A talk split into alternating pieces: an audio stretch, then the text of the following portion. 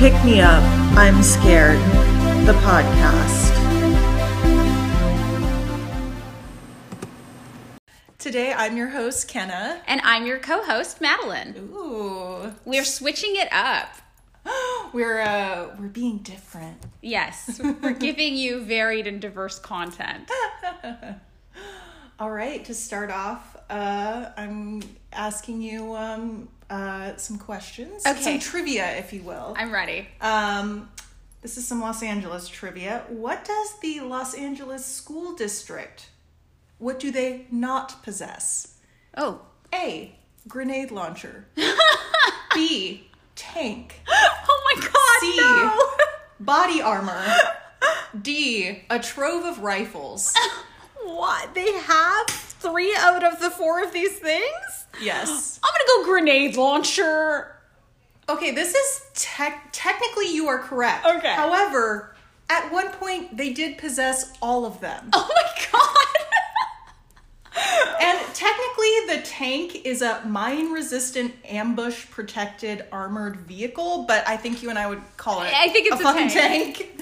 Oh my Um, god. Sadly, the UA, uh, the LAUSD police had to return the grenade launcher, um, but they kept the armored vehicle slash tank wow. and the body armors and guns. Uh, this is according to a 2014 LA Times article uh, entitled, "quote uh, LA school police will return grenade launchers but keep rifled armor uh, rifles and armored vehicle" by uh, Stephanie Caesar. Wow. The grenade launcher in schools is really just not something I'd previously considered as an option, I guess. I didn't know we could do that.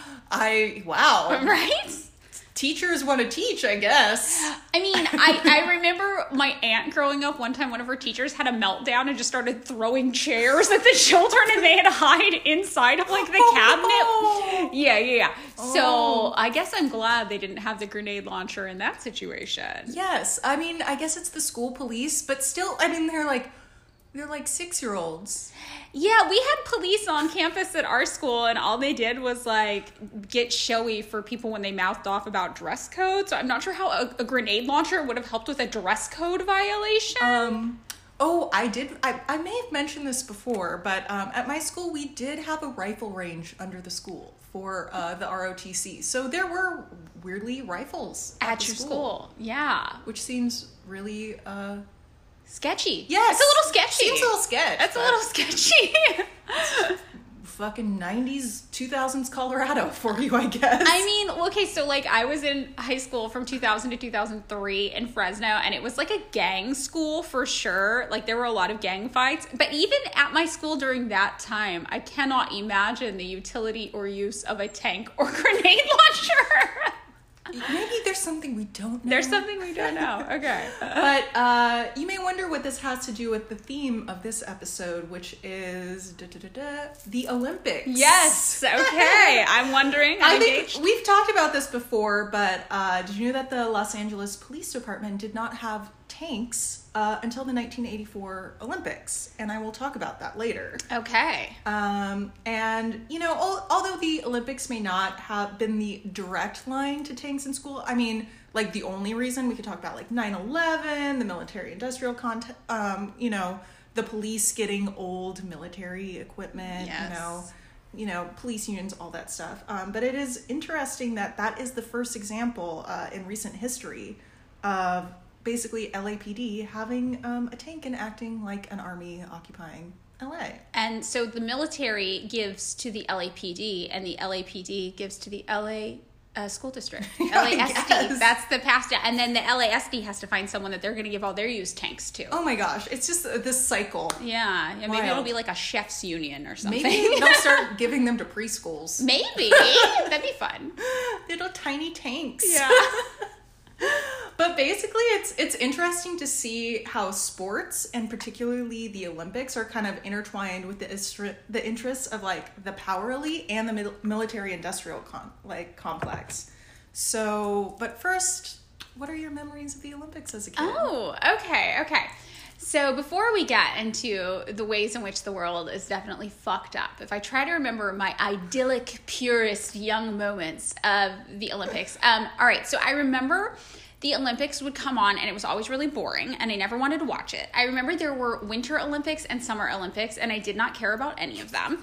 I remember the movie uh, Cool Runnings came out. Oh, yeah. And I was like, maybe I care about Olympic luge. and then I tried to watch it one day and got like three minutes in and was like, Dad, this is boring. Can we please just put on The Simpsons? I hate this. Um, so I remember always having a a strong disinterest for anything Olympics um, that bordered on disdain. so, how about you, though? I just remember uh, gymnastics and ice skating. That's the only things I really remember. I feel like when I was a kid, very, very small. Like, so I think there was like maybe one of the early, you know, 80s, maybe even the 80s Olympics being very, very small. Yeah. And watching them. And it was like, like early 90 or like 90s when I was a kid, it was like USA gymnastics, like red, white, and blue uniforms done by like Ralph Lauren. You know, it's just like, Actually, I am remembering now that as a kid in the late 80s or maybe like 1991, I had the Mary Lou Retton bi- biography and she was like an Olympic gymnast. And when you said that, I just remembered the cover with her in her like red, white, and blue spandex. And I did, I read this book because I got it for free from like a school book drive. I read it like a hundred times, but I don't know who Mary Lou Retton is. I just know she was a gymnast. I never Oh, saw her. I feel like it was very like, oh, that terrible song, Proud to Be an American. Yes. Like it was just like that moment of time in the USA in the 90s where people like non ironically chanted USA, USA. I agree. I remember a lot of patriotism, but I have always been too weird for sport. so it did not affect me. I was a little too weird for sport too, but um, yeah, I do just remember it being a big deal. It was a big deal. It was a very big deal. 100% a big deal. Huge. Yes. Um, uh, what do you know about the history of the Olympics? Literally nothing. like if I had to guess how the Olympics started, it'd be like in Rome, a man once ran till his shoes fell off and his ankles bled and then he died. Like that to me would be the Olympic origin story. Something about I I feel, I feel like it's Greco-Roman in some capacity, but I don't know why or if that's true. It is from Greece, and I like that story better. Yeah. I like the folksiness of it. Thank you. Just came up with that. Um, the modern Olympics are based on the ancient Olympic Games that started in Greece um, around 776 BC to honor the god Zeus. And uh, the um, Olympics, as far back as it goes, was um, not unfortunately about love of the game. Oh, okay. Sports for sport's sake. You know, it was really about uh, political and military maneuvering. Uh, and Oh. basically, it was for the ruling class at the time because there were many competing city states within Greece to kind of maintain uh, their status, you know, in society. Um, according to a, a quick Wikipedia search, quote, the games became a political tool used by city states to assert dominance over their rivals. Politicians would announce political alliances at the games, and in times of war, priests would offer sacrifices to the gods of victory. The games were also used to help spread Hellenistic culture throughout the Mediterranean. Interesting. So it really has always been about, you know, nationalism, political, uh, militaristic maneuvering, rather than just like, we love seeing people doing chariot races. Yes. You know what I'm thinking right now is that um, this is pretty dark, but the Olympics used to serve the same function that like the United States using nuclear weapons has served in modern history, which is to scare other people into not attacking us, right? Or to be like, we're the best. Don't you want to, don't you want to be American? Oh yeah, I could see. Okay, so this this idea is not completely foreign to me because definitely we've carried that concept through to current history. Oh, for sure. And um, also, what has been carried through to current history is just corruption. Yes. It's, even back in the 700s BC, it was um, rife with political intrigue and corruption. Also, from Wikipedia, a fun quote. For example, Parnassius, a Greek historian, explains the situation of the athlete Sotades. I'm pronouncing all of this That's wrong. okay. So Sotades, the ninth, the 99th festival, was victorious in the long race and proclaimed a Cretan, as in fact he was. But at the next festival, he made himself an Ephesian, being bribed to do so by the Ephesian people. For this act, he was banished by the Cretans. Wow. So okay. there was already lots of bribery, you know, lots of corruption, lots of cheating. Yep. Yeah. Um, which seems funny um, for us now, but uh, for it's to me, it just seems like it might not be so like haha innocuous because that corruption that bleeds over until today has very real consequences for us as a society, especially if rich people are using the games to just maintain the status quo, to make money off new buildings, and yet we still don't have dental insurance. We can have we can have the long jump, but no teeth for you. Yes. So um, they like after so you know going back to the history like after a long break they were kind of revived in like the 17th century in Britain. Oh. Um, and there were like some Olympic style games in Britain starting in the 1600s and some in France in the 1700s. And then in the 1800s, some like Olympic style events were scattered around Britain, Stockholm, and Greece. But like the modern day Olympics as we know it, um, what, you know, for a permanent, you know, permanent game was uh, kind of a revived during the uh, Greek War of Independence from the Ottoman Empire in 1821. Whoa. So it's been kind of since then going? Kind of. So basically, I'm kind of paraphrasing from like what there's so much Olympic history out there. Like I'm sure like there are books and books written about it, but basically um, after the revival, they started doing games in Greece. Um, there they revived uh, the Panathenaic Stadium to hold the games in Athens. Basically, it was kind of like rich, bored, aristocratic people wanting to revive the sport. Yes. You know, it's, it seemed kind of like a, a bored rich people thing to do. But, and some like, you know, some nationalistic things, some like that um, mixed all together. Um, but it looks like the um, first, you know, games under the auspices of the IOC, the International Olympic uh, Committee, was in Athens in 1896.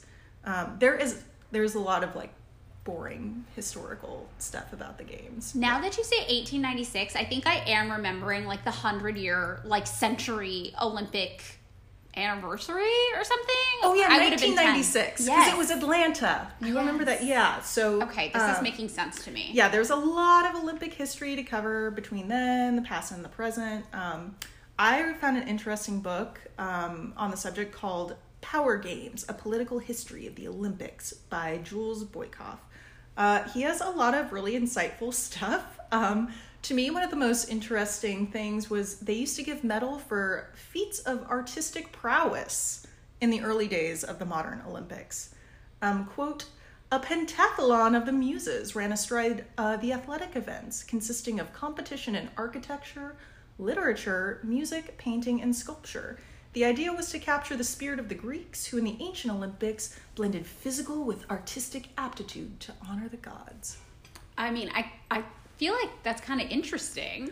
It's funny to me, it's like, why isn't it in the Olympics now? Like an architecture competition? I mean, yeah, I feel like a total like I'm outing myself as a total nerd, but I'm like I would watch an, an architecture competition in the Olympics. That sounds lovely. But I guess it doesn't make good TV. or they would make it to like like instead of being like oh we're having we're seeing like who can write a, an amazing poem about world peace they're like you have 60 seconds to write a poem it's like basically top chef for poetry I would That's watch that. I would watch Top Chef for poetry. Also, that's how we got Frankenstein, oh right? Mary Shelley o- overnight, she and all her friends were like at their like manor in the country, and she was like, "Let's have a game." And they were like, "Who can write the scariest story overnight by tomorrow morning?" So you know.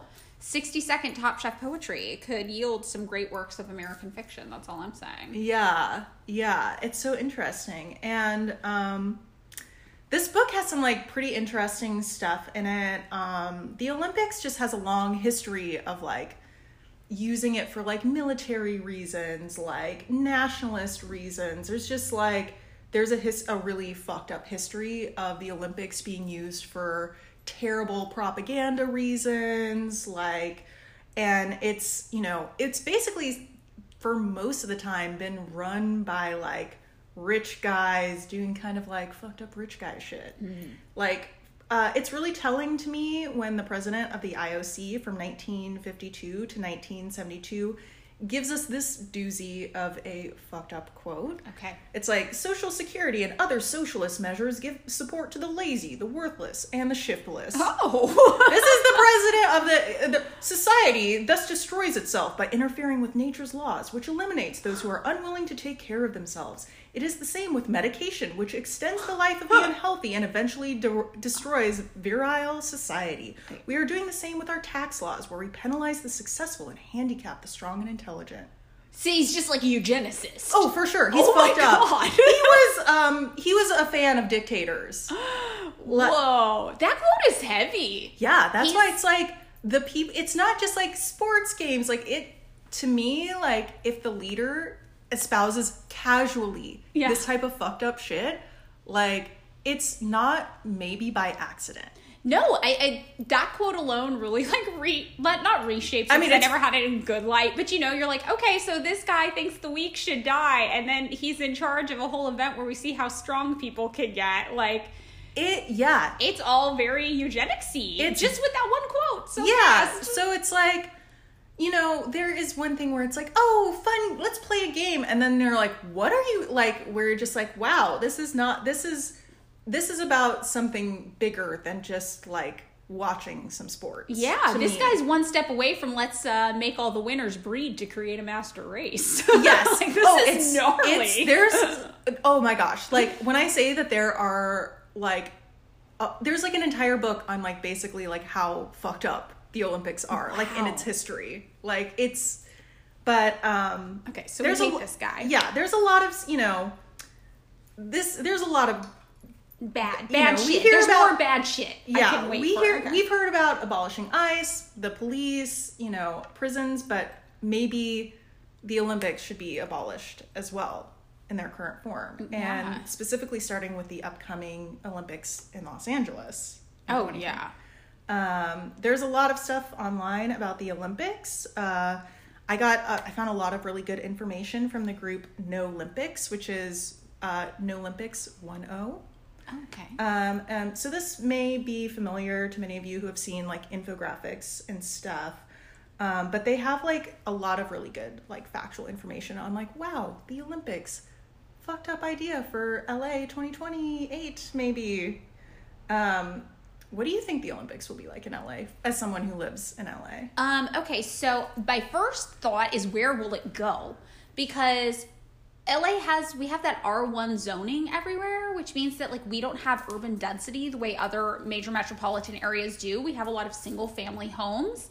And a lot of single family homes means that everything's spread out over a large area, which means we have a lot of traffic, obviously. And you have to travel pretty far to get from one place to another from for the average person. So, first of all, I just can't imagine spatially where there's room to put the Olympics here because there's, like I said, not a lot of urban density. So, there's a lot of competition already over land. Like, we don't have just available land hanging out places that's not being used, you know? So, that's the first one. The second one is what will it do to traffic, obviously, because already everything's so congested it's with so people bad. trying to get from one place to the other. So I yeah, I think that all of my ideas about it, I'm just like, how logistically where? Yeah, I don't. I, I'm I'm in my head right now. Like I have an overhead map going in my brain of Los Angeles. And I'm Oh, like, it, I feel like it it's go? oh, it's gonna be like I'm like Griffith Park. Are they gonna do Olympics there. in Griffith Park? there are some stadiums and places that are still left over from '84. okay. However, um, that still doesn't mean that it's not going to, you know, cause traffic and displacement and all this other stuff. Um, basically, No Olympics has a really good um, FAQ section, and I'm kind of paraphrasing like all the reasons like why it should not be in LA. I have like a couple points. Okay. Uh, the first one is mainly only rich and powerful people run it. Um, no community organizations are represented um, in the Olympic bid committee. Right now, it's like Eric Garcetti, politicians, executive, and athletes. Um, so basically, none of us like people who live in LA who are just normal residents really have any say. Um, and we don't even know who's in charge of the 2028 planning because Eric Garcetti won't be around in 2028 due to term limits. So Right. That's our mayor for anybody yeah, not there's from LA. We hate him. Yeah, there's a bunch of corruption. There was an article about how Casey Wasserman's family donated to David Ryu. Oh, that yeah. you know has something to do with the vote, and th- there's just like notorious corruption. Like you can read articles about corruption uh, during the Salt Lake City Olympics. Mm-hmm. Um, so it's like there's just a very it's very opaque. So, okay, so basically the Olympics people come into a city and they bribe all of the politicians to be like, you want the Olympics, you love the Olympics, let the Olympics happen here. And then the politicians are like, I took your money. Yes, I love the Olympics, right? That's like That's what it seems like to Okay. me. Yeah, That's that's, what's what- going on. Um, all right, shoot. Uh, people think like, oh, it's great for LA. It'll create jobs. Um, there is no reason to believe that it will create any sustainable jobs. Um, Also, we don't really have, I mean, COVID obviously has raised our unemployment rate, but I think the more pressing social issue in Los Angeles is we need housing. yes. So um, basically, uh, yeah. Basically, um, it worsens the that's you know it worsens the housing crisis. Uh, this is a quote from them. Since the primary cause of homelessness in Los Angeles is the lack of affordable housing, the Olympics will likely create a huge spike in displacement and homelessness, accelerating gentrification and real estate speculation. So even if there are some stadiums that are already built, it's still they have to refurbish them. They're going to display people do you know renting Airbnbs like Oh, it's yeah. there's it's going to cause Displacement. displacement or housing prices to increase almost certainly. Um, in Rio de Janeiro, I read an estimate um, in the uh, that an estimated seventy seven thousand people were displaced during that Olympics. And in Tokyo, uh, there was an article in the Nations about um, Olympics displacement, where there were a few um, elder adults who have been displaced twice by the Olympics in their lifetimes to make you know Whoa. so even if it's like to me, it's like even if it's like exacerbating the um, housing crisis in LA, worldwide it exacerbates Right. the housing crisis. Also, okay, this makes me think of if we have to build any stadiums, like Los Angeles already has like a rich legacy of kicking like indigenous people. Well, obviously, the whole United States has a history of kicking indigenous people out of their homes, which is fucked up and terrifying. Um, that's what the United States is. But specifically, where like Dodger Stadium was built, Oh, it's so messed up. there were all of those people who had lived there for centuries and they were kicked out of their homes they were dragged out people were crying and screaming you know you can see photos actually of this happening so they could build this stadium and it's horrifying and harrowing to look at and a lot of those people were i don't know like hispanic or like latin i I always get caught up on which terminology means which because I'm stupid, but they were like predominantly Mexican Americans or like Hispanic families. So it was like this really racialized thing too, where you're like, white people with money are coming in, we're taking your land and we're kicking you out. And it's just like the same thing that happens over and over again in the United oh, States. Oh, Yeah, and like it, it definitely will worsen the housing crisis here, and like other social like issues, like it, you know, people say, um, you know, it'll boost the economy. It it won't boost the economy for most people. It mainly will go to um, real estate speculators and developers. Um, and okay, so and people are like, oh well, the '84 Olympics were profitable because it was all done with private money. However, um, the city legally cannot use any profits for the Olympics for um, the housing crisis, for social programs, for anything other than youth sports initiatives. They can What? legally cannot use any money. Uh, that that's all that they are legally allowed to use the money on. Um, yeah, and it's most likely going to go over budget. Um, most games uh, I was reading uh, go have average cost overruns of 156%. Wow. Yeah. Um, you know, we were talking about public transit before. It does. People will be like, "Oh, well, it will expand. You know, the subway. You know, it'll expand public transportation. It will only expand trouble, uh, public transit for the games. Right. not for people who need it the most. So there will be more public transportation to maybe the stadiums, but are we going, you know, that I feel like the average time you have to walk between bus stations in many places is like is that going to really increase for people who aren't in the vicinity of the games? Right. How how does it work? Do they just like pop a bunch of stadiums around town and then just like different events are held in each one? There are so I'm not quite sure of all the logistics yet. It seems like a lot of places they're going to be used from, you know, the stadiums that we already have in place. I think there's going to be some events even out in Orange County, Oh, even wow. as far out as the IE. Uh-huh. So that is something that I'm not super familiar with. As far as I can tell, um, Los Angeles won't have to erect any new stadiums from scratch. Um, but this is also a quote from the Olympics. There will still be massive amounts of construction and renovation on existing structures, and thus a considerable amount of risk for these projects to go um, over budget. Got it. So there will be some like renovations and stuff, but there's not gonna they're not gonna build like the Coliseum again. right. okay. Which is like so people are like, oh yay, that mean it, it's not. It's still not very beneficial. No. And and like from what I was reading on their website, that I think there's this idea most people want the Olympics where they're like, we cannot prove that most Angelinos want the Olympics here. Yeah. Um I don't know of anybody who cares about the Olympics personally. Yeah. So I can't imagine that there's large contingencies of people like bring us the Olympics. Yeah. And um I think most of us literally just want affordable housing. I think that's like I think that's like if you I think if you ask someone like in LA like what what impacts you the most here it'd be like uh it's housing is exorbitantly expensive. and there's an artificial housing shortage created by corporate real estate developers. Yeah, it's like there are definitely enough apartments and housing to go around. right.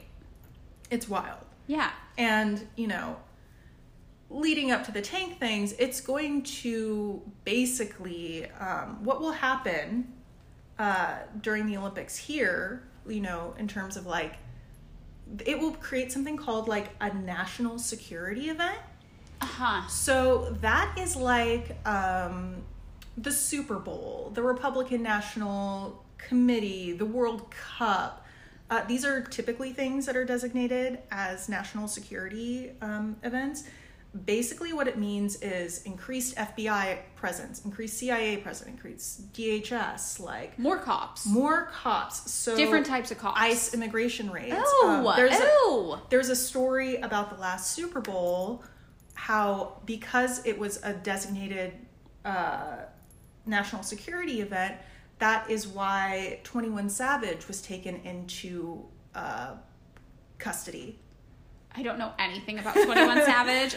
Um, he was te- his family technically over. He was. I think he might technically have dual citizenship in Britain. Oh, okay. But they and he was like, I had everything sorted out. It basically he wouldn't have gotten in any problems if he hadn't have played the Super Bowl. Whoa. Yeah, Also, like Los Angeles, we have in California in general, but especially in Southern California, we do have a lot of uh, undocumented immigrants here, and ICE is obviously fucked up and horrifying. And also, like you probably remember this, ICE didn't exist until after 9-11.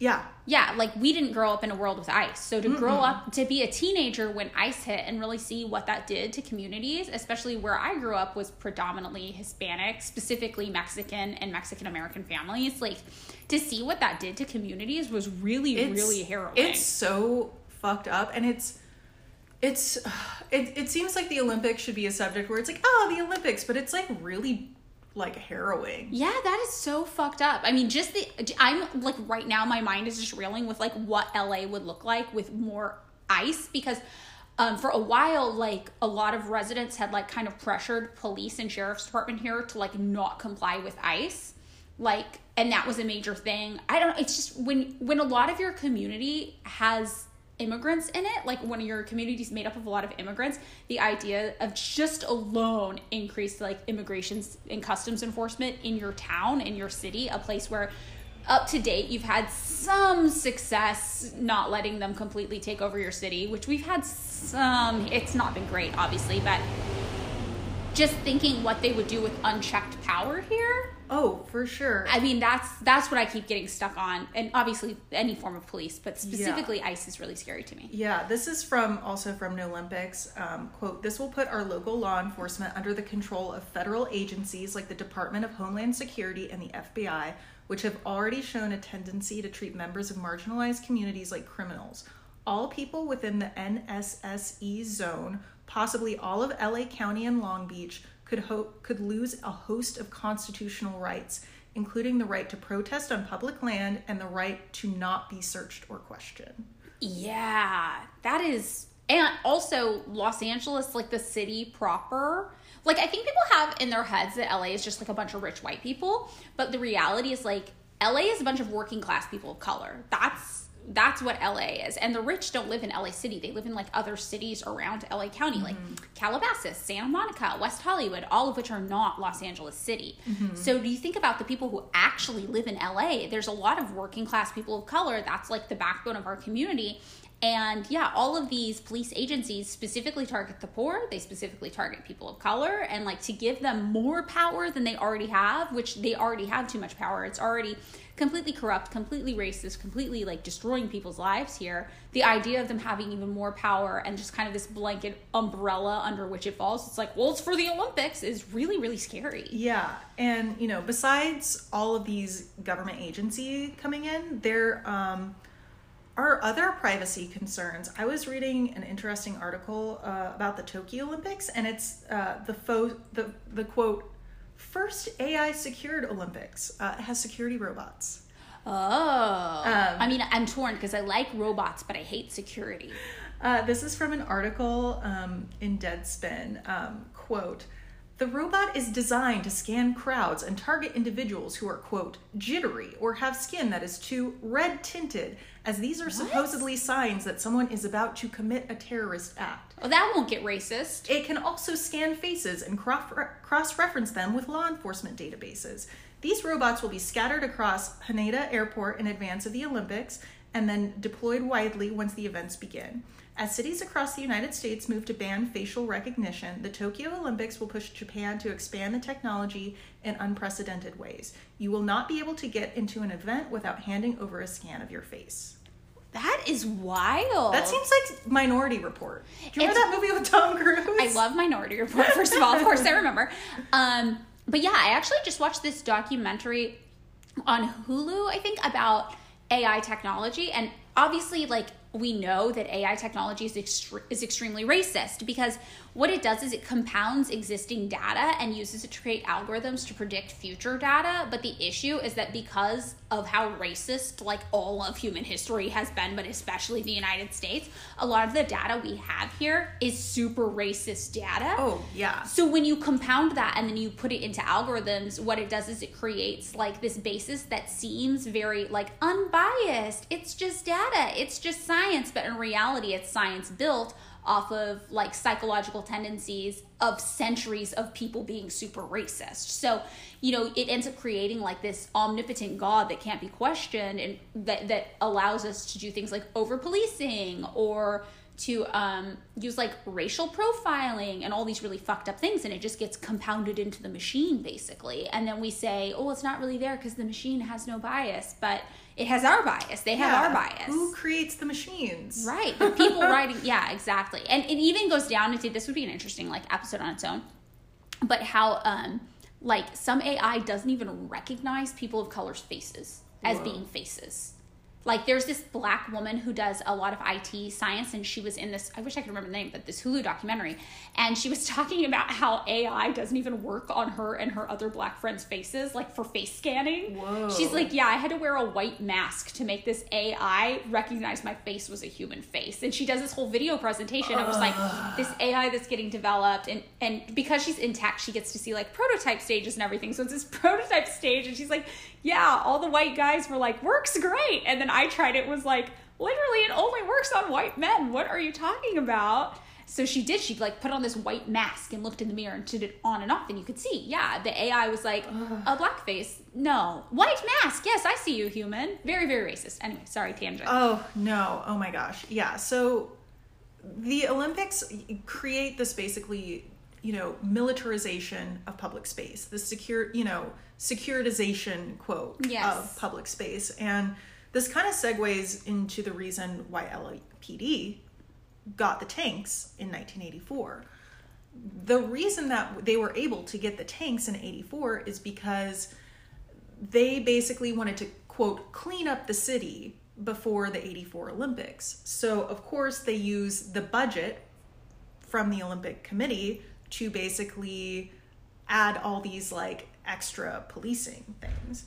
Um, there's a really good article in the um, Washington Post about how uh, the um, basically the uh, the Olympic Games helped militarize the LAPD. Wow. And um, many people believe that the Olympics are the have are the direct or indirect cause of the LA riots. Whoa. Um, there is like a really good long article. I like highlighted all of it. And I'm like, I can't quote this whole thing. Um, but basically, um, like um, over like, yeah, this says from the Washington Post article, it's like more than 170 police agencies teamed up to create a crime alert network stretching from Oregon to the Mexican border during the month of the Games. The Olympics Major Crime Task Force, made up the LAPD, Los Angeles Sheriff Department, and FBI officers, conducted mass sweeps to rid the Coliseum area of gang members, drug dealers, and homeless residents before the Games. Partnering with the Department of Defense, the LAPD hired additional officers at a cost of more than $20 million. Wow. So it's just, yeah. So basically, they are just like, and like gang members, drug dealers. that's like not coded a thing. racism. Yeah, coded racist words. Yeah. For sure. That's wild. Yeah, so um, there is another um, uh, article uh, by uh, called "Want to Understand the 1992 LA Riots? Start with the 1984 Olympics" uh, Oh. by David Zirin. So basically, the police, the Los Angeles police chief at the time, uh, Daryl Gates, uh, you know, basically was like quoted this is like at the t- he he basically could rise to power because the Olympics provided a cover for this expanded police force. Right. And basically he's just like our strategy is to harass people. Sounds And about right. It said from 1984 to 89, there was a 33% spike in citizen complaints against police brutality. The complaints went nowhere. According to a Los Angeles Times investigative report, the district attorney's office chose not to prosecute, quote, the vast majority of complaints. Between 1986 and 1990, 1,400 officers were investigated on suspicion of using excessive force. Less than 1% were prosecuted. Wow. Yeah. So they basically um, were able um, to get more budget because of the um, Olympic game. Uh, from that Washington Post article, um, it notes the LAPD used its federally allocated Olympic budget to buy an arsenal of machine guns, infrared enhanced viewing devices, and a radio system for its SWAT teams. The uh, department also deployed spatially targeted policing operations for Olympic security in 1984. Wow. So basically, they were like, okay, the Olympics are coming to town, so we have this whole new purview under which we can do really fucked up things, and we have more money to do it with. Exactly. And anybody who's like, this doesn't look great, they're like, shh, it's for the Olympics. exactly. Wow. Yeah, and it's like very common in that um, introduction to that book I was talking about, the um, Power Games, uh, the history of the Olympics. In the forward of that, um, David Zirin notes, um, you know, he's a sports writer. And he's like, as a sports writer who has covered every Olympics and World Cups over the past two decades, I've learned that every mega event contains debt, displacement, the militarization of public space, and varying degrees of resistance. And that's where I got the idea. I was like, wow, the militarization of public space. is Yes. just so, yeah. And anything people can use as an excuse to do that, they will. We see that all the time. And yeah, the Olympics seems like a pretty good excuse. And it brings money. So you get money and the excuse. You get them both. It's like a combo effect. Yeah. So yeah, Olympics, very very heavy subject that I thought would be like there. You know, once I looked into that, I was like, wow, I had, I th- I thought they were bad, but I had no idea. Yeah. But um, oh, one last question. Yes. what do you think an alternative uh, should be out there for people who actually like the sports ball games? Hmm. Okay, so I don't know what people who like sports should do because um, when I met my par- partner, for example, he really likes sports, and I was like, "What? Why do you like this? It's just simulated warfare activity." And he was like, What are you talking about? And I'm like, Look, it's people from different places and they battle each other to see who has the most physical strength. And they're like, We good, people from other places bad. And it just increases like xenophobia, you mm-hmm. know, and like that nationalism thing. Like if you extend it, even like within the United States, when we see like NFL games and it's like LA versus I don't know any other city, right? You're just like, we hate the other city, LA better. Ah. Um, yeah, so the Olympics doing that like at a national level where you're like, our country better, your country the worst. Ah, you're like, whoa, wow, that sounds like it could get into racism real fast and xenophobia and fear of the immigrant. Haha. So, um, yeah, I really don't know. Even like the only sport I kind of like is hockey. And I went to a hockey game like before COVID and we were playing, it was like LA, the Kings versus a Canadian like team and I found myself slipping way too easily into hating the Canadians. like I was like yelling, I was like, "Go back to Canada!" You know, and I'm like, I don't even hate Canada. Like I have, Canadian friends, you know. so, but no, very very quickly, I'm like, these smug Canadian fucks, you know? like, so I, I, see it even in myself. You get very like, we good, they bad, and it creases all these like we they mentalities that already tear society apart. I, I don't know. I am not a sports person. I don't think sports bring anything good into society. And even after I explained all this to my partner, the next time he watched um, football, he was like, oh, I get it. It's like hyper aggressive, it's hyper masculine. Uh, you know, it is very ableist, right? Mm-hmm. And he's like, plus we're literally yelling shit like, kill him, kill him, destroy him. I'm like, yeah, it's simulated warfare. It's simulated warfare activity. That's like what organized sports are. But I know that there are like other types of sports that aren't that aggressive, that don't have all the USA marketing and branding that goes along with them that makes them hyper nationalistic and patriotic. Like like the cool runnings luge. That wasn't hurting anybody right? Just yeah that's a fun slide. So there has to be something but i would i would think that the way to combat it would be like first of all the teams can't be regionally based. Like mm. to get rid of the regional basis for it that gets rid of the weird like nationalism we they mentality that it breeds. Um i guess like second of all maybe rather than doing like these big events in like big cities, like decentralize it. So you have like events and they're televised or whatever, but they're all around the world in like small places and it's just like one small game here or there. So it, it would be the equivalent of of stadiums already hosting sports events, mm-hmm. right? This one just happens to get like designated as I guess, and if you're going to still call it the Olympics, like an Olympic game or whatever um, to bring in also yeah less physical things more um, like artistic, like you were talking about. Like I would watch Architecture Olympics. Like let's bring in more types of events that aren't built solely on physical prowess. For some reason, I'm thinking of Jenga. Yeah, like, uh, let's yeah bring in. That's what I think of the Architecture Olympics. Yes, Olympics Jenga. I'm on board. Let's Legos. make it. Let's make it lighter. Let's showcase different types of abilities. And the thing I always get hung up on with competitive sports already like as they exist is you kind of talked about this where you're like, oh, it's like a bunch of rich people doing this.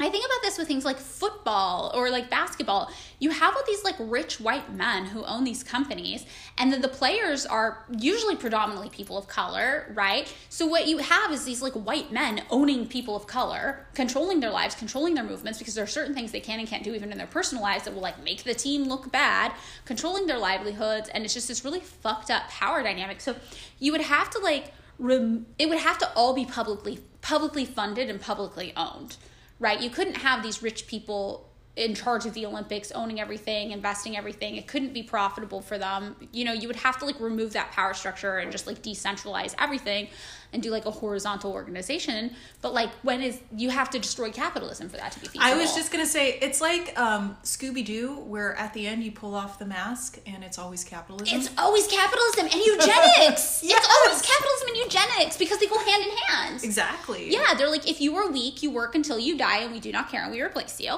And if you are strong, we find a way to exploit your strength and further maximize profit off of your strength. Yeah. For us. And I just feel like it's so weird that we have this mindset that competitive sports is good and it creates care. It's like, well, there are other things that do that. Or like, is competition really the basis of a good society or is it cooperation? And I know that it kind of goes you I am not a smart enough person to understand all the nuances of that. I just feel like the type of competition that we, you know, is elated or, you know, in the Olympics is really toxic. Yeah. And I just feel like that can bleed into personal interactions. Like we could go so deep into like hierarchy, top down approach, like how, you know, that kind of control rather than, you know, it says it promotes teamwork, but I don't know about that. To me, it's like teamwork is teamwork. Everybody works together. Yeah, I mean, I think it definitely, as a person myself, I can get really competitive, and that's like a thing as I've become an adult that I've really had to like work on um, in myself. And I don't view that that competitiveness. I don't view that as an asset in my personal life. Every time that has come up, it's been a hindrance. It's been a sign of emotional immaturity. It's been a really bad thing Yeah. in me. So if we look at like people in an individual level, and you're talking about like what qualities do we want to put forward and, and like exalt and be like these are the good qualities that people should have like competitiveness like competition a good spirit of competition that's never something that would really enter my mind and i think it's based off this idea that like how do you know if you're like the best you can be unless somebody challenges you Yeah, that's what I okay. You know how they say, well, it's like, oh, the the free market, or like, um, if you compete, you know, you create more, um, like better stuff. And I'm like, yeah, like I feel like I saw a meme. It's like, yeah, but now we now we just have 20 different kinds of mustard and still only two cable companies. Like, Yeah, does it really does it really breed creativity? Does competition really like breed that? I I'm think- so curious. I think it, it breeds uh, creative ways to maximize profit. And that's what you have to think about. It doesn't actually breed creativity, it doesn't actually breed innovation. It breeds innovative ways to make money, which is not the same as innovation. And the thing I think about a, a lot is um, like at our work, right? Like we do um, original clothing designs at our work, right?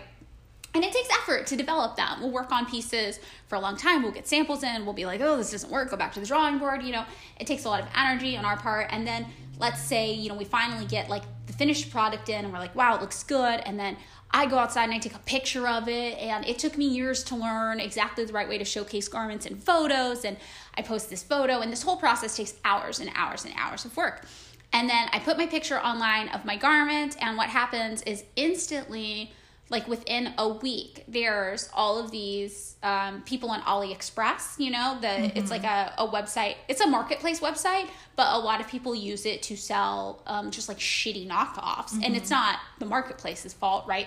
But it, it is where a lot of shitty knockoffs like thrive and grow. So within a week if you go on aliexpress you'll see not not like a few not like a hundred like thousands of people using my photo of me in my garment to sell shitty knockoffs of that garment. And look, one, it's a scam, right? Because I'm like, I haven't even seen the garment you've made. You're gonna try to copy my garment. Who knows how well you'll do, right? You're using my photo of the original. But two, you're like, well, it's innovative. You've innovated a new way to make profit because you have cut out all the work I did. Mm-hmm. You want to sell a garment. Look, this way you don't need to spend the time and energy designing the product. You don't need to fit the product. You don't need to go back to the drawing board and reconstruct the product. You don't need to make the tech pack. The garment comes in, you don't need to perfect the photo. You don't need to style it. You don't need to do any of that. You have skipped all of that by just taking my work and going, yeah, yeah, we can make that too. And you look at it and you're like, okay, you've innovated a new way to make profit, but you haven't actually innovated anything. You haven't given society anything new, anything interesting, anything of value whatsoever. So when we think about like how like yeah, competition it, it, it creates it creates something, but like that something always exists under a system of capitalism. Mm-hmm. So capitalism rewards profit. Everything at the end of the day is going to circle down to in a system of capitalism, competition innovates new ways to create profit. Yeah, and to me, it's like what they're saying, like instead of you know innovate, you know, for competition in a sports way, instead of like I appreciate the moment of the game. It's an art. I'm in the moment. I like doing this thing that I'm doing. It's not about that. It's about winning. You know what I mean? And I know it's like, you know, sometimes it's fun to play a darts game or, you know, whatever like that, but it sometimes I feel like it's more insidious than that than we think. And I don't want to be like everything you do that involves, you know, Yeah. keeping score in a game. You can't play Scrabble anymore. Take my Scrabble from me. Because you'll hurt someone, you know, but it's like but I think it's like uh, just something to look about whether it's like is competition really that helpful? Or is it really you being in the moment or trying to you know produce a product of your time of existence if that makes any sense? No, it does make sense because uh, what you're saying is like when you when everything is super results oriented and the results you need is like to beat somebody else like you remove the artistry from it. Um, and a lot of times also especially in sports we it, it it encourages people to push their bodies beyond reasonable limits for their health and well-being.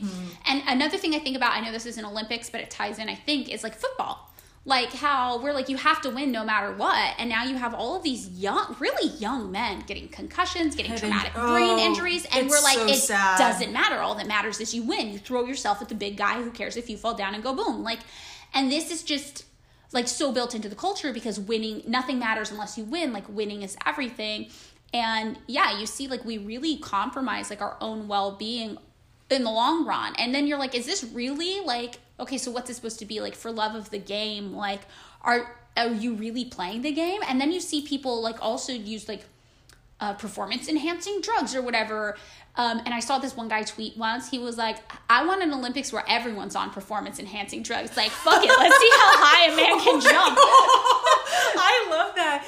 And you know, I was thinking about because I think people really do like sports because of teamwork. I think Yeah. they legitimately love, you know, ha- working towards a common goal. And I wish, and you know what? I think it actually, it. it- I think working towards a common goal with people is great if it's Yes. a good goal.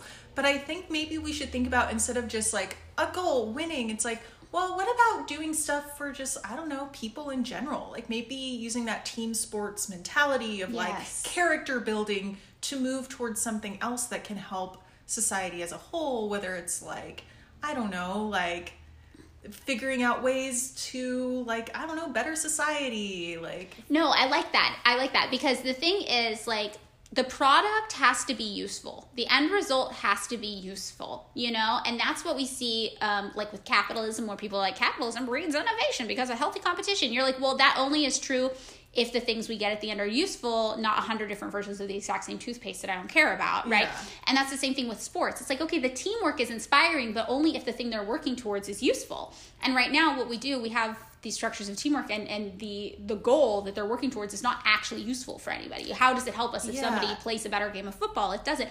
But what if instead you were like, oh, like we have like competitive like housing like we're building housing we're using all of that team energy to like do things that actually do have like a positive impact on the community And I, I don't think people shouldn't have fun. Like I think people can have fun. You can have fun however you want. right I am not. Ju- I am not judging how people want to have fun. But the military doesn't need to support it while you do it. Exactly. we don't need an increased military presence for you to have fun. Yeah, and it's like I I also think that people think that if you're doing something, you know, dry like helping someone find how it's not it can't be fun or fulfilling. Like it's just Yeah. it's like a, it's like tr- drudgery. And it's like no, I don't know why we have this idea that sports are fun like but helping people. Ugh. Yeah. don't- maybe actually I don't know who says that. In my mind people think that, but I I don't think know. I don't know. I feel like that's maybe like a common. I think so. Basically, what we need is we need like Olympic World Challenge. Hey, major cities in the world, here's a challenge. Who can build the most affordable fucking housing? Ooh. Go. Let's bring out your strongest builders, bring out your best architects. This is where it all comes in, right? Contest who can house the most unhoused people. I feel like that would be a good way to segue the Olympics into something that actually served communities. Right? I like that idea. Competitive house building for your neighborhoods. The opposite of displacement. We're in placing people. Okay, so we do have um, a question we're going to answer from our Patreon. And for those of you who don't know, if you pay $2 a month on our Patreon, you can sign up to receive a link where you can um, record a message for us and we will answer them. And we did do one Patreon only bonus episode where we answered a few questions, but we're going to answer one right here too, right now for everyone. So we're going to go to the messages. I'm going to play one. And uh, yeah, let's see what we got. Hi, Kenna. Hi, Madeline. Um, this question's probably more for Kenna because I'm from Portland and I know you lived there for a period of time. Um, and I'm really into like the local Portland punk scene. And I don't know if you were ever involved in any local music scenes, but if you were, if you have like a local band that you would like to recommend, that would be great. Or if not, I would just love to hear some of your stories or experiences from living in Portland. Thank you.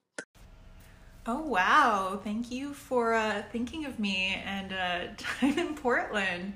I feel um, bad because I have not been there in a while, so I am really out of sorts with the um, the scene um, in Portland. But I did enjoy there, um, living there um, for like, oh my gosh, the food, the vegan food is amazing there like oh the food is really good. It's beautiful. Like the nature is amazing. Um, if you're someone who likes uh, like rain oh this is if this is that place is for you. It's not for me. It's so um, hard describing um, you know a music scene especially i've been kind of out of the loop uh, playing music for um, a while due to um, some personal reasons. But um, yeah, uh, honestly, I, I think in the last app we talked about like, you know, being in bands, joining bands. And I always recommend just go out there and do it. Don't be afraid. Just like find, go to shows, even if they seem weird. Um, go to shows by yourself don't be yeah. afraid to do that because I've done that before.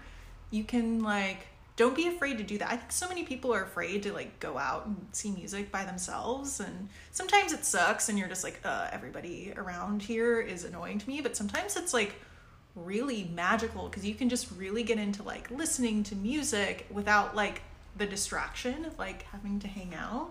That's true.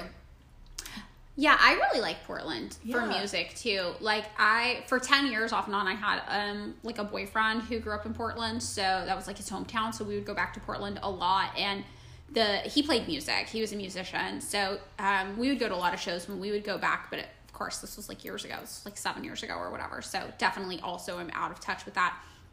But I remember it was always really fun. I liked that um in Portland uniquely if you serve alcohol, you have to serve food. Is yes, my understanding? That is the law. So you could go to a show, and if it was in a bar or a more formal venue and not super DIY, you could always order food at that the is, show. Oh, I love that. So many places in Portland, you can get food at midnight. Yeah, you know, yeah. Like in LA, I'm like, does every restaurant close at ten o'clock? They do. No, seriously, I love that about Portland though. So it'd be like okay, your friend's band's playing at this like shitty bar, right? So you go to the shitty bar and you get a drink, and then I'm like, fuck it, they got noodle bowls here? I'm gonna get a noodle bowl. And then also like in the same venue because there's a lot of like dancing. There's a lot of dancers, like exotic dancers stripping.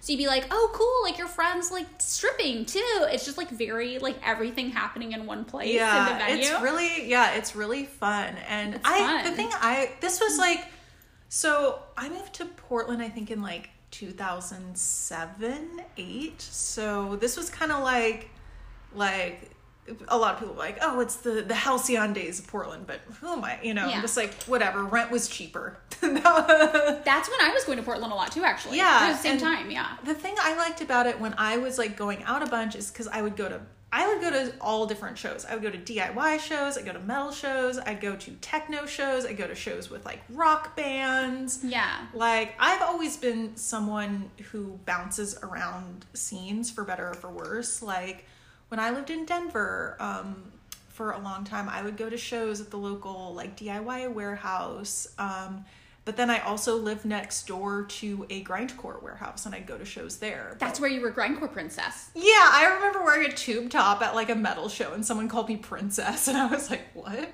I love that though. I love yeah, yeah, you were grindcore princess. But I I don't know. I always think that people should just expand like their horizons and just be curious about like what's out there because it's so easy to just get lumped into a scene where you go see the same shows all the time, you see the same mm-hmm. people. And not that it's not good to like build relationships and with people. community. Yeah. The community's nice. Yeah, and I I feel like one thing that I wish that I would have been better about is going to more different things and not being snobby about certain things or snobby about my own project. Being like, this is good instead of just being like, I'm having fun. This is a, Right. an expression that I need to do. Like going back to the competition thing we were talking about. Like, I don't know. Like, I loved my time in Portland, and I think they're just in like every place. There's like amazing people, and yeah, Portland rocks. Yeah, my so my boyfriend who had grown up there, um, who played music a lot, he was more his heyday was the '90s. So in the '90s in Portland, the biggest band was the Dandies. Oh, I remember. The Dandy Warhols were the biggest band. So I remember him being like, "Yeah, I tried to like cut class in high school because my band played with the Dandies, so they were like my friends, and they needed people to be in their music video. And I was like, I'm gonna go be in this music video and cut class. And then I showed up to the video, and they were like, Wait, are you only 16? Because everyone's naked in this video. And he was all bummed because he had to go home. so that couldn't be in the Dandies video. Dang. oh my goodness. But yeah, I feel like that's like definitely like the scene that I think of and associate with Portland, which is like the weird, like almost shoegaze, like '60s jangly revival. Yeah. What how would you even define the Dandies? What genre is that? I never listened to them. It's like it's like rock and roll, like rock and roll revival. I yeah, it's like 60s, yeah, it's 70s like rock. sixties, seventies, like like inspired by like Brian Jones. Yeah, exactly. Yeah, Like, yeah. and I think wasn't there like their musical rival, the Brian Jonestown? Yeah. Brian. What was the band? Brian Jonestown Massacre? Yes, yes. yes. Yeah, yeah. That was their musical But- rival, and that was like, but that's the scene that like my boyfriend was a part of. so when I'd go back and be in like the rocker scene, you know, to hang out. It's so funny. I've I've seen that was so much fun going to so many different types of shows. But I'll I'll also say like anywhere you live, no matter where it's like Portland or whatever, you can find. I feel like you can find a cool scene even if it's one other person. Like I lived in a very small town, and there was a music scene. Like I lived in a town of less than twenty thousand people, and we had we I at one point when I was sixteen definitely had like a, a shitty noise band. yeah, that's so cool though. That's like the sickest part. I mean, Portland's really big though too. Like Portland's It's it's pretty big. And it's I think growing, it's, right? I think it's like half a million people. Yeah, well, okay, so what, because I grew up in Fresno, there was this point where everybody in Fresno left to go move to Portland. So Same, if in, same in Denver. Yeah, so if you like go to Portland now, you're like, there's all Fresno. Like if you go back to Fresno, you won't see anybody my age who like grew up there. They all literally live in Portland. I feel like there was a time in 2000 between 2005 to 2000 like 10 where like every person our age group at one point moved to Portland. Yeah, yeah, it was very much like a thing, and I was even like, should I move to Portland? And I didn't. I did move to Portland. But yeah, no, I do. I do remember though, like a lot of my friends who played music like moved up there. And yeah, I don't. I actually don't know if anything like punk happening in Portland though. Like I've never experienced punk in Portland. Just like rock and roll, indie kind of shoegazy, like DIY even stuff, like DIY like acoustic guitar kind of stuff even, but like not. I've I've never experienced anything punk. Have you ever been to a punk show in Portland? Like kind of like more like noise. More but, noise, and yeah. I definitely had have gone to shows where it was like more like grind or metal and like there were crusty punks Yeah. there, but I never went to like a crusty punk show. oh wait, I have a question for you, Kenna. Since you're my age, did you guys ever call people oogles growing up? No, I don't know what that is. No. Okay. Oh wait. Okay. Thank Is it you. what is, is it what we call crusty punk? Yes, croissants. yes. Okay, I learned this on the internet. This is a random tangent, but um, I made this video where I was like, "Here's what all the different subcultures look like to me." and posted it on TikTok, and everybody, like even like two years younger than us, was like, "Those aren't crust punks. Those are oogles." And I was like, "What the fuck is this word? I've never heard of this." So then I started asking all my friends my age who were involved in punk scenes. Um, like I asked my friend David, um, who's really cool. He's he and I like grew up together in Fresno and he was part of like the Olympia punk scene, which is right next to like Portland. And he's the kind of guy who only has one tattoo, but it's a crass stick and poke. Oh, you know? hell yeah. Yeah. So I was like, David, do you know what an oogle is? And he's like, the fuck is that? So this is a thing in our age. Oh, so it's like um, if I said preppy to someone younger than me, they'd be like, "What the hell is that?" a little weirder though, I think, because oogle, you never hear that word. Like I didn't hear that word. And so now what we used to call crust punks, they're just like that's regular punk. That's just punk. They're And I'm like, ah, but it's very I'm interesting. not like it's a, a- random age thing. yeah, huh? Yeah, there were definitely different subgenres of punk, but only for me knowing in Denver. Right. Yeah. I don't know. I thought uh I like uh, we had a guy like we called him like Crusty Travis, like Crust Punk Travis, aka Dirty Travis. All of these would work, and um, he was like the crust dude in our town. Um, but yeah, if you were to look at like what kids today call oogles, I'm like, oh, they're like the train hoppy kids. The train hoppy Oh. punks were crust punks. Okay, so people that I knew who did hop trains, like they were in a lot of I wouldn't they were kind of crust punks, but they also liked other stuff. So I never yeah. Yeah, weird. It's weird. It's Yeah. interesting. That's a random tangent, but Yeah. I was just excited to use my new word that I learned Ooh. from people slightly younger than me on the internet. if you too would like to leave us a voicemail, you can find us on Patreon. Patreon.com slash pick me up I'm scared. It is $2 a month, but also you do not need to uh, subscribe. You do not need to give us your $2. That is your $2. You can keep that $2. We'll still be here, whether you give us $2 or not. Thanks so much. Have a good one.